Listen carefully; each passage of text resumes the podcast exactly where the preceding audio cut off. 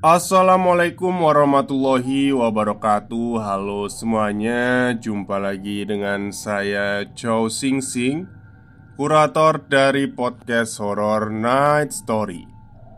Halo apa kabar semuanya? Semoga kalian semua sehat-sehat ya Dan seperti biasanya Pada hari ini saya kembali dan akan menghadirkan sebuah kisah mistis untuk kalian semua Kisah mistis kali ini saya datangkan dari treat horornya Mas Bri Story Yang menceritakan sekitar ya 30 tahun 40 tahun yang lalu ya Waktu Mas Bri masih kecil. Oke daripada kita berlama-lama Mari kita simak ceritanya. Kisah tentang Bri kecil ini akan panjang dan berliku Sama serunya dengan rumah Tete. Kali ini aku akan cerita tentang jembatan besi yang ada di belakang sekolahku. Waktu SD, walau nggak terlalu sering, aku termasuk anak yang senang bermain hingga malam hari. Terkadang pulang malam dalam keadaan masih berseragam sekolah. Sama seperti anak-anak lainnya, ketika sampai di rumah, bapak dan ibu langsung sedikit memarahi. Kalaupun harus pulang malam, biasanya aku menghabiskan waktu di rumah teman sekolah yang letaknya nggak terlalu jauh dari gedung sekolahku. Biasanya juga kami memang membahas pelajaran di sekolah ataupun mengerjakan PR. Walau kadang lebih banyak bermain gamenya. Jadi, aku waktu masih kecil masih dalam kenakalan yang normal. Alhamdulillah, dari kecil sudah dibiasakan untuk bertanggung jawab pada diri sendiri. Bapak selalu mengingatkanku bahwa apa pun yang dilakukan hari ini akan ada buahnya nanti. Tanam kebaikan, buahnya kebaikan. Tanam keburukan, buahnya keburukan. Seperti yang sudah diceritakan pada tweet awal, SD tempat aku sekolah jaraknya cukup jauh dari rumah Sekitar satu jam berjalan kaki. Jalan yang aku lalui ada dua Jalur normal dan jalur pinggir tembok pabrik yang menyeramkan itu. Kalau harus pulang malam, aku nggak pernah lewat jalur yang kedua. Aku pasti memilih jalur yang normal Yang jauh lebih aman Tapi jaraknya lebih jauh. Tapi kalau malam suasananya masih tetap menyeramkan. Nah, sekitar 20 atau 25 tahun yang lalu, jalan yang melintas persis di depan sekolah adalah jalan industri yang waktu itu memang bukan jalan yang boleh digunakan untuk umum. Berbentuk jalan aspal nggak terlalu mulus tapi cukup lebar. Trotoar rapi dan bersih terbentang pada kanan kirinya. Hanya daun-daun kering yang terlihat sedikit mengotori. Daun-daun kering itu berasal dari pohon-pohon besar dan rindang yang berdiri tegak sepanjang sisi trotoar. Pohon-pohon yang terlihat cukup tua. Waktu itu jalan masih tergolong sepi, sangat sepi malahan. Hanya sesekali mobil-mobil besar yang mengangkut barang-barang industri yang terlihat melewatinya. Oh ya, itu kondisinya pada siang hari ya. Terus gimana kalau kondisi malamnya? Kalau pada malam hari, suasananya pasti sangat seram. Sebelah kiri jalan adalah hutan kecil yang cukup rindang.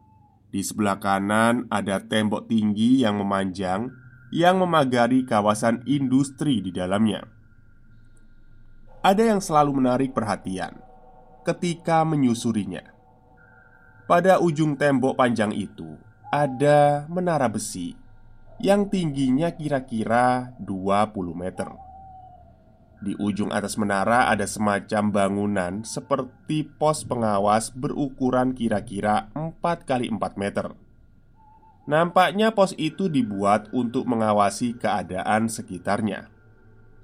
Nah, menurut cerita bapak, Pos pengawas itu sudah ada sejak zaman Belanda. Ketika pabrik baja besar itu masih dimiliki oleh pemerintahan Belanda. Jadi, itu adalah menara besi yang cukup tua umurnya pada masa-masa sekolah dasar itu, aku sering menghabiskan waktu setelah pulang sekolah untuk bermain ke rumah teman. Salah satu teman yang rumahnya sering aku kunjungi adalah Doni. Doni adalah teman satu kelasku. Aku selalu betah berlama-lama di rumahnya. Rumahnya besar dengan halaman yang luas. Satu pohon mangga tegak berdiri dengan rindangnya membuat suasana rumah menjadi sedikit sejuk walaupun di siang hari yang teramat terik. Orang tua Doni juga sangat baik. Kalau sedang main ke situ, aku nggak pernah kekurangan asupan makanan dan minuman. Ya, jadi semakin betah deh. Oh ya, satu lagi alasan betah berlama-lama di rumah Doni. Aku berlangganan komik Donald Bebek. Setiap ada edisi terbaru, aku pasti mampir ke rumahnya. Rumah Doni letaknya nggak jauh dari sekolah, hanya sekitar 2 km ke arah belakang. Tapi 2 km itu harus melalui jalan yang cukup seru. Harus melintasi jalan setapak yang membelah hutan kecil. Hutan yang terdiri dari pohon ketapang dan pohon asem. Besar-besar dan tinggi pohonnya. Pada siang hari, kawasan hutan kecil ini cukup sepi. Jarang terlihat ada orang yang berjalan lalu lalang. Mungkin karena jalan ini bisa dibilang sebagai jalan pintas, bukan jalan utama. Wajarlah kalau sepi, apalagi kalau malam hari. Jarang ada orang yang berani melewatinya, dan ada satu bagian jalan ini yang paling aku takuti, walaupun di siang hari. Apa itu? Pada treat awal, aku pernah bercerita tentang jembatan besi yang ada di belakang sekolah. Nah, jembatan besi itu letaknya persis di tengah-tengah hutan kecil ini. Jembatan yang menyeberangi sungai kecil yang jarang sekali airnya deras. Di kawasan daerah lingkungan situ, jembatan besi ini cukup terkenal keangkerannya. Banyak cerita-cerita yang beredar tentangnya. Salah satu yang aku ingat adalah tentang hantu perempuan berbaju merah. Hantu yang katanya menjadi penunggu jembatan besi. Rumor dan cerita yang beredar itu semakin membuat orang-orang lebih memilih melewati jalan lain dan memutar lebih jauh daripada harus melalui hutan dan jembatan besi itu. Selepas maghrib, dapat dipastikan hutan kecil dan jembatan itu sepi sekali. Ngeri deh. Pada hari itu, aku habiskan waktu cukup lama di rumah Doni. Terlalu lama malahan. Padahal di hari-hari sebelumnya aku pulang sebelum maghrib, kira-kira jam 5 sore. Dan dapat dipastikan aku sudah berada di atas sepeda BMX Silver kesayanganku. Pulang. Entah karena keasikan bermain dan membaca komik di rumah Doni. Hari itu selepas Isya Aku masih belum beranjak pulang. Masih betah di situ. Ayah Doni terlihat kaget. Ketika pulang kerja dan sampai di rumah Beliau melihat aku masih belum pulang. Eh, loh, Bri, ini udah jam 8 malam loh. Kamu pulang sekarang ya nak? Bapak ibu kamu pasti udah nunggu di rumah. Oh iya om. Beri pulang sekarang. Jawabku sedikit kaget setelah melihat jam. Ternyata sudah jam 8 malam Sebelum pulang, aku terlebih dahulu menelpon ke rumah, memberi kabar kalau aku baru mau pulang dari rumahnya Doni untuk mengurangi kecemasan bapak dan ibu. Setelah berpamitan, aku pun segera pulang. Mengayuh pedal sepeda BMX Silver yang selalu setia menemaniku. Aku mulai memasuki kawasan hutan kecil yang menyeramkan itu. Sekitar jam setengah sembilan malam, maksud hati ingin mempercepat laju sepeda agar lekas keluar dari hutan. Tapi apa daya, gelapnya malam membuat aku harus ekstra hati-hati menyusuri jalan tanah yang terkadang akar-akar dari pohon ketapang atau pohon asem menyembul keluar. Sepeda pun hanya bisa melaju pelan saja, seperti yang sedang diperkirakan malam itu.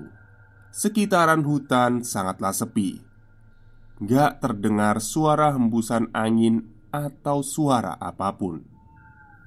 Hanya terdengar suara roda sepeda yang berputar, bergesekan dengan jalan yang terkadang melindas daun-daun kering yang berserakan. Cukup mencekam suasananya. Tiba-tiba saja, perasaanku mulai gak enak. Dalam kegelapan, Aku mempercepat laju sepedaku. Bodoh amat. Aku mau cepat keluar dari hutan ini karena perasaanku semakin gak enak. Ketika 50 meter di depan sudah terlihat jembatan besi yang legendaris itu. Aku langsung memperlambat laju sepeda. Dalam kegelapan, jembatan besi terlihat samar karena memang masih cukup jauh jaraknya. Aku mengayu sepeda mendekatinya. Kecemasan mulai timbul. Aku takut. Sempat ada niat untuk berhenti saja dan kembali ke rumahnya Doni. Tapi aku sudah terlanjur. Aku harus menghadapi rasa takut ini. Semakin dekat posisi dengan jembatan besi itu, semakin pelan aku mengayu pedal sepeda. Setelah sudah berada tepat di depan jembatan dan tinggal melewatinya, tiba-tiba aku mengerem dan menghentikan sepedaku. Aku melihat ada sesuatu yang bergerak-gerak pada ujung seberang jembatan. Samar-samar aku melihat seperti ada benda yang bergerak melambai seperti ditiup oleh angin. Aku berhenti beberapa saat untuk mencoba memastikan dan lebih memperhatikan lagi. Coba memastikan benda apa itu. Keadaan terlalu gelap. Aku nggak bisa melihat jelas. Jaraknya masih terlalu jauh. Setelah aku memutuskan untuk melanjutkan langkah sambil menuntun sepedaku Aku tetap melintasi jembatan itu Karena memang gak ada jalan lain Terpaksa Suasana waktu itu semakin hening Hanya terdengar Suara roda sepeda yang menginjak jembatan Dan juga suara langkah kakiku Yang bergerak pelan karena sambil terus memperhatikan benda di ujung jembatan yang semakin jelas terlihat bentuknya. Ternyata benar, benda itu melambai-lambai dan berwarna merah. Awalnya terlihat seperti spray tempat tidur yang melambai-lambai tertiup oleh angin, tapi ternyata bukan. Aku langsung menghentikan langkahku. Berhenti tepat di tengah jembatan besi itu. Ketika akhirnya aku dapat melihat dengan jelas Dan mengetahui dengan pasti Benda apa itu sebenarnya. Ternyata Di ujung jembatan Berdiri wanita berambut panjang Memakai baju berwarna merah yang berkibar-kibar seperti tertiup oleh angin. Aku langsung teringat dengan cerita tentang hantu baju merah penunggu jembatan itu. Dan saat itu aku menyadari kalau hantu itu sedang ada di hadapanku. Merinding seluruh badan. Kakiku sangat berat untuk melangkah. Jantung berdegup kencang ketika kami berdiri berhadapan dan hanya berjarak sekitar 10 meter. Aku hanya bisa terdiam membisu melihat wanita itu berdiri menatap dengan wajahnya yang pucat dan dingin. Dengan polosnya, aku paksa kaki ini untuk melanjutkan langkah sambil menuntun sepeda, karena memang gak bisa ke mana-mana lagi dan gak ada jalan lain. Pelan-pelan aku mendekat ke tempat perempuan itu berdiri. Ketika jarak kami hanya tinggal beberapa meter, aku semakin ketakutan. Gak berani melihat ke arah wajah perempuan itu. Hanya berani melihat bagian bawah tubuhnya yang terlihat melayang, gak menyentuh tanah. Seperti mati rasa, seluruh bagian badan terasa dingin. Ketika kami sudah berdiri berhadapan yang hanya berjarak satu meter, bau wangi semerbak tercium menusuk hidung.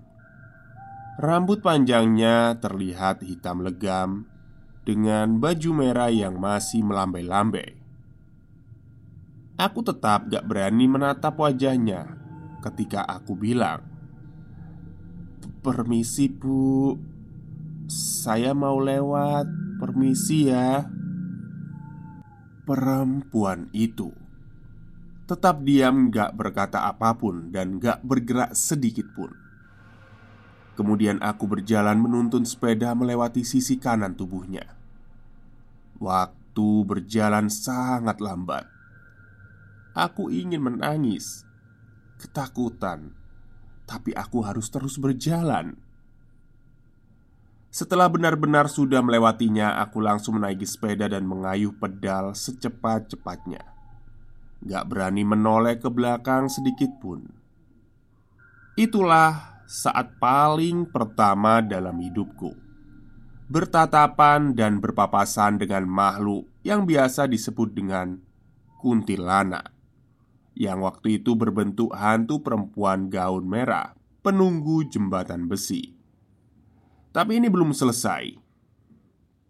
Cukup lega hati ini ketika aku sudah keluar dari hutan kecil itu. Kemudian menemui jalan aspal dan lampu jalan.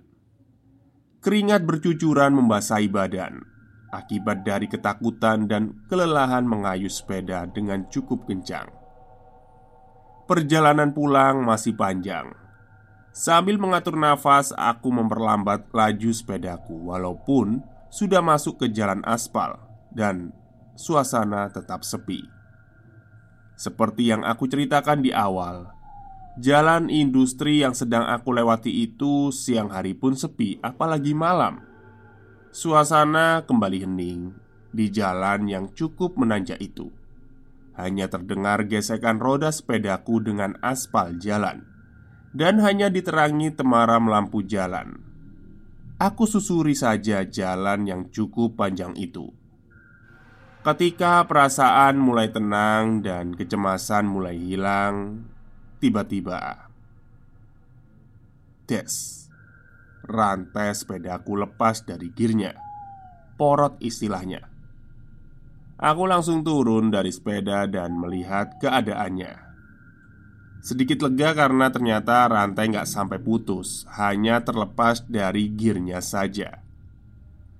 Ambil posisi jongkok aku mencoba memperbaikinya Memasang rantai kembali ke tempatnya. Ketika sedang sibuk memperbaiki sepeda. Tiba-tiba aku mendengar Seperti ada suara. Suara orang yang sedang bersiul.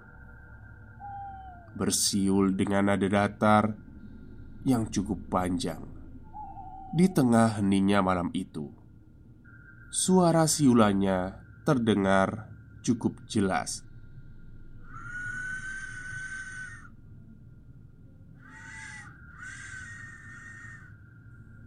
Aku celingak-celinguk mencari sumber suara. Tepat di belakang aku duduk adalah hutan kecil dengan pohon-pohon tinggi yang rindang. Dalam kegelapan tempat itu, aku tetap memicingkan mata untuk memperjelas pandanganku. Di depanku adalah tembok pabrik yang memanjang pada sisi jalan. Di saat itulah aku baru tersadar. Ternyata aku berhenti tepat di depan menara besi yang aku ceritakan di awal tadi. Menara besi yang sudah berumur puluhan tahun dan terlihat gelap. Tapi walaupun begitu, samar-samar aku masih bisa melihat bentuk siluetnya.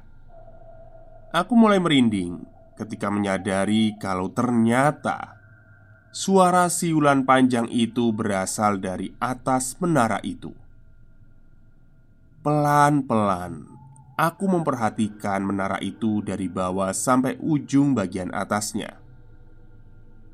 Ada yang menarik perhatianku Ketika mataku sudah mencapai ujung atas menara yang berbentuk seperti pos kecil itu, aku melihat ada sosok laki-laki berdiri tegak di bagian pinggirnya.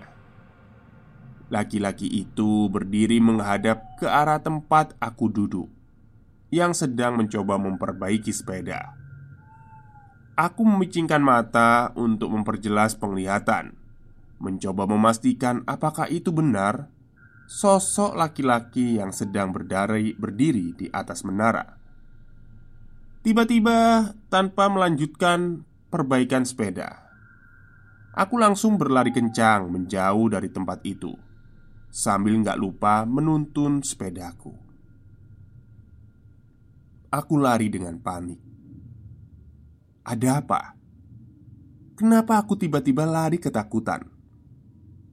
Karena Ketika mataku sudah bisa melihat dengan jelas ujung menara itu, aku melihat itu benar adalah sosok seorang laki-laki yang sedang berdiri tegak. Terus, kenapa aku harus takut? Tentu saja, aku takut karena ternyata lelaki itu berdiri tanpa kepala. Sesampainya di rumah, aku ceritakan semuanya kepada bapak ibu. Semua kejadian yang baru aku alami. Mereka yang tadinya terlihat akan memarahi, malah tersenyum. Ah, kapok nggak pulang malam-malam sendirian? Tanya bapak. Kapok pak, nggak akan lagi-lagi deh. Jawabku sambil menahan tangis. Tapi hari-hari berikutnya aku kapok nggak? Hehe, ternyata enggak. Beri kecil ini malah banyak mengalami pengalaman seru dan menyeramkan. Ya, nanti kapan-kapan aku pasti cerita lagi. Selamat malam dan mimpi indah. Salam Bri. Oke. Cukup seru ya pengalamannya Mas Bri ini Sering ketemu sama setan. Tapi Ya kalau saya sendiri sih mending Gak mau ketemu mereka ya. Ya mungkin Mas Brini adalah seseorang yang unik Jadi mereka dari para dunia goib itu seneng dengan Mas Bri. Dan bangunan-bangunan zaman-zaman dulu itu memang terkesan menyimpan sebuah misteri ya Dan pastinya angker. Semuanya itu pasti seperti itu. Bahkan di tempat saya, nggak jauh dari rumah saya ini Di daerah uh, Prambon ya Kalau yang tahu Prambon ada sebuah pabrik gula di situ Di Watu Tulis itu. Terus depannya itu ada loji. Loji itu Kalau Kata orang dulu Loji itu tempat Tempatnya Rumah dinasnya orang Belanda lah intinya kayak gitu. Di situ juga serem sih. Dulu waktu saya SMA juga pernah bukan melihat pernah mendengar ada suara langkah kaki kayak tentara.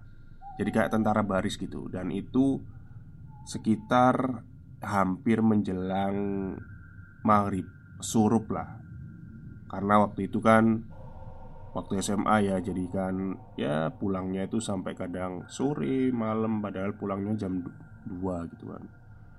Terus waktu itu main ke rumah teman sempat nongkrong di sekitar pabrik gula situ Hampir mau maghrib Kok saya mendengar ada kayak suara orang baris-baris ya Saya cari-cari sumber suaranya nggak ada. Ya udahlah daripada nggak enak gitu kan perasaan saya memutuskan untuk pulang saja hari itu. Terus akhirnya saya cerita ke teman saya yang rumahnya deket-deket situ. Ya memang ternyata sering orang-orang situ tuh mendengar suara langkah kayak tentara baris Tapi ya udah nggak ada orangnya gitu. Oke mungkin itu saja cerita pada hari ini. Semoga kalian semua suka. Wassalamualaikum warahmatullahi wabarakatuh